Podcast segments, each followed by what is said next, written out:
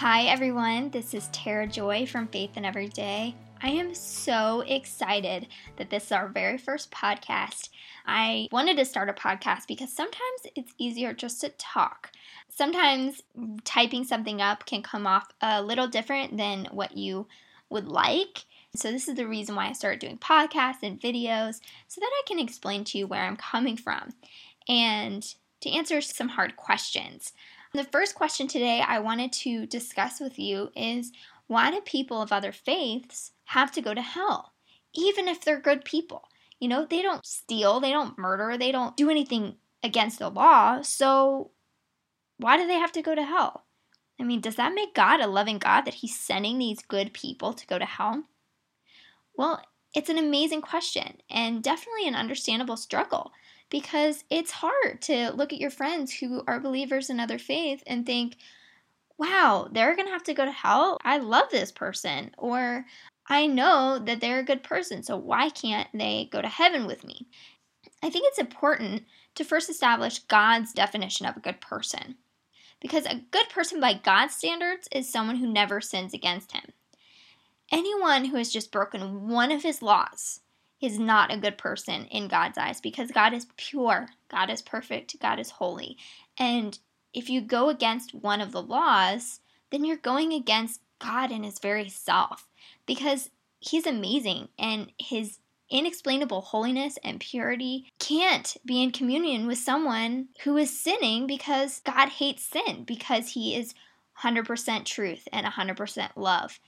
And when we sin, when we steal something, if we tell a little white lie, if we do any of that, then we're rejecting God's character completely. And that makes us not a good person. So, in essence, I'm not a good person. My sins condemn me to hell. The sins that I've done in my life were stacking up against me to condemn me to hell. Take Adam and Eve, for example. They had to follow just one rule. God said, Do not eat from this tree in the middle of the garden. Don't eat its fruit. It's the tree of good and evil. Do not eat it. That was their one command. We have multiple commandments in the Bible now, but Adam and Eve had one rule and they broke it. And because of that, because they did not listen to God, they didn't follow his one rule, they were separated from God. Not one person in the whole world is without sin. And thus, we are all destined for hell. I'm destined for hell. You're destined for hell. Your friend who is of a different faith is destined for hell, even if you believe in God or not. That is just the reality. So we need to understand that we're all sinners and that we are all going to hell.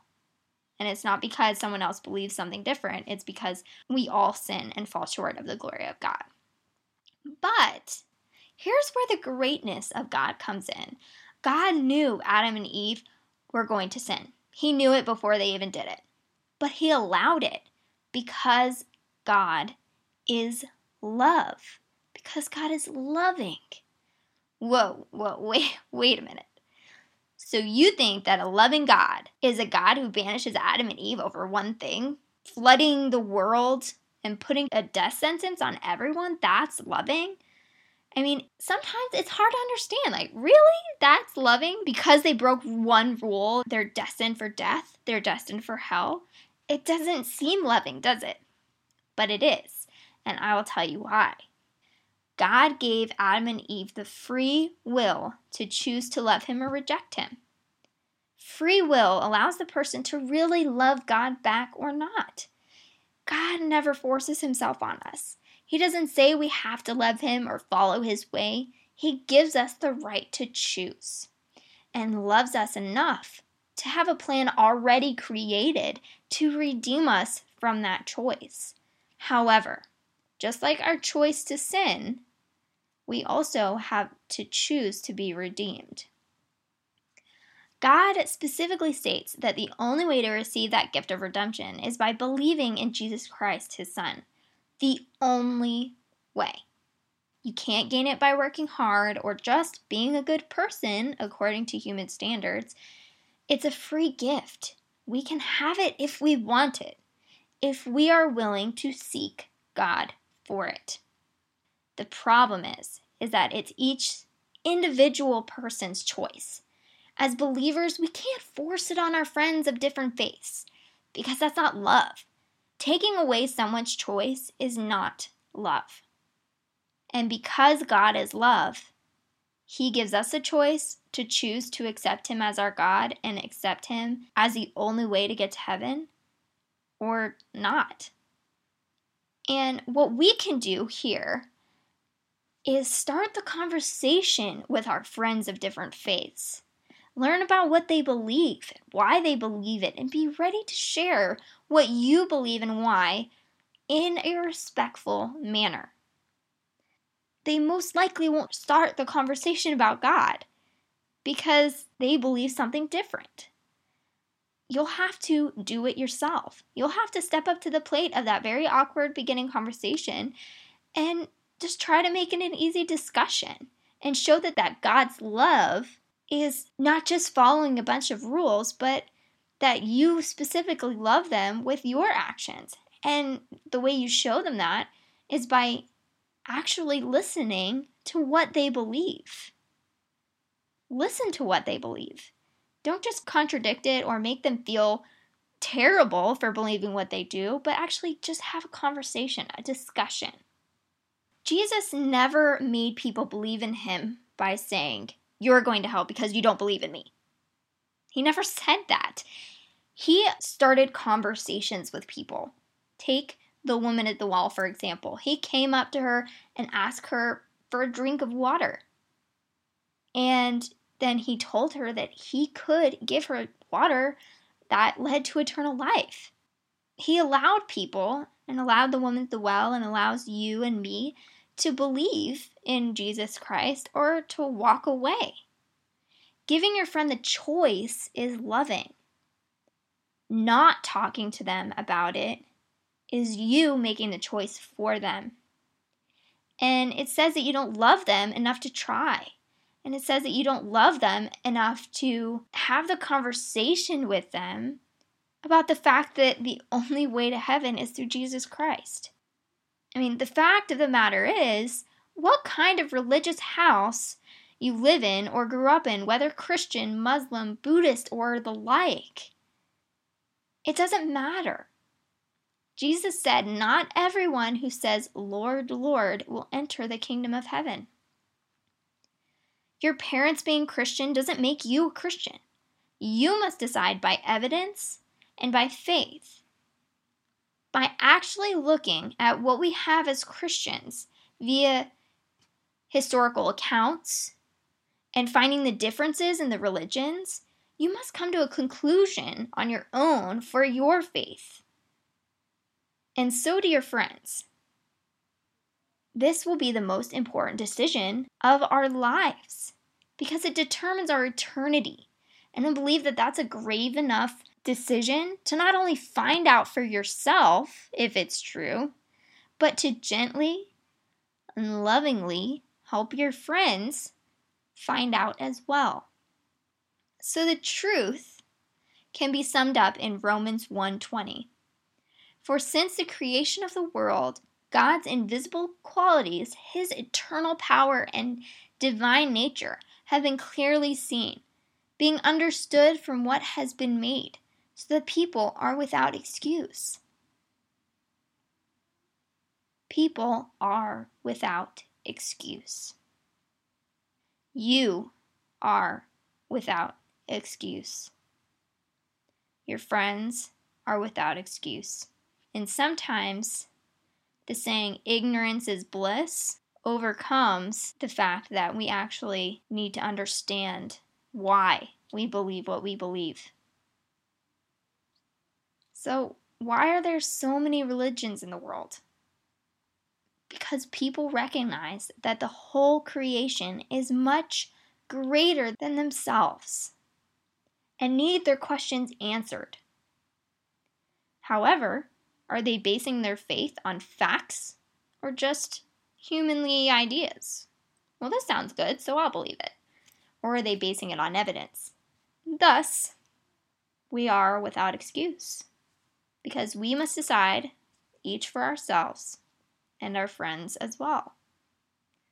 Is this unfair of God that He gives us the choice to accept or reject Him? Is that unfair? And is it unfair that if we do reject Him, that we go to hell?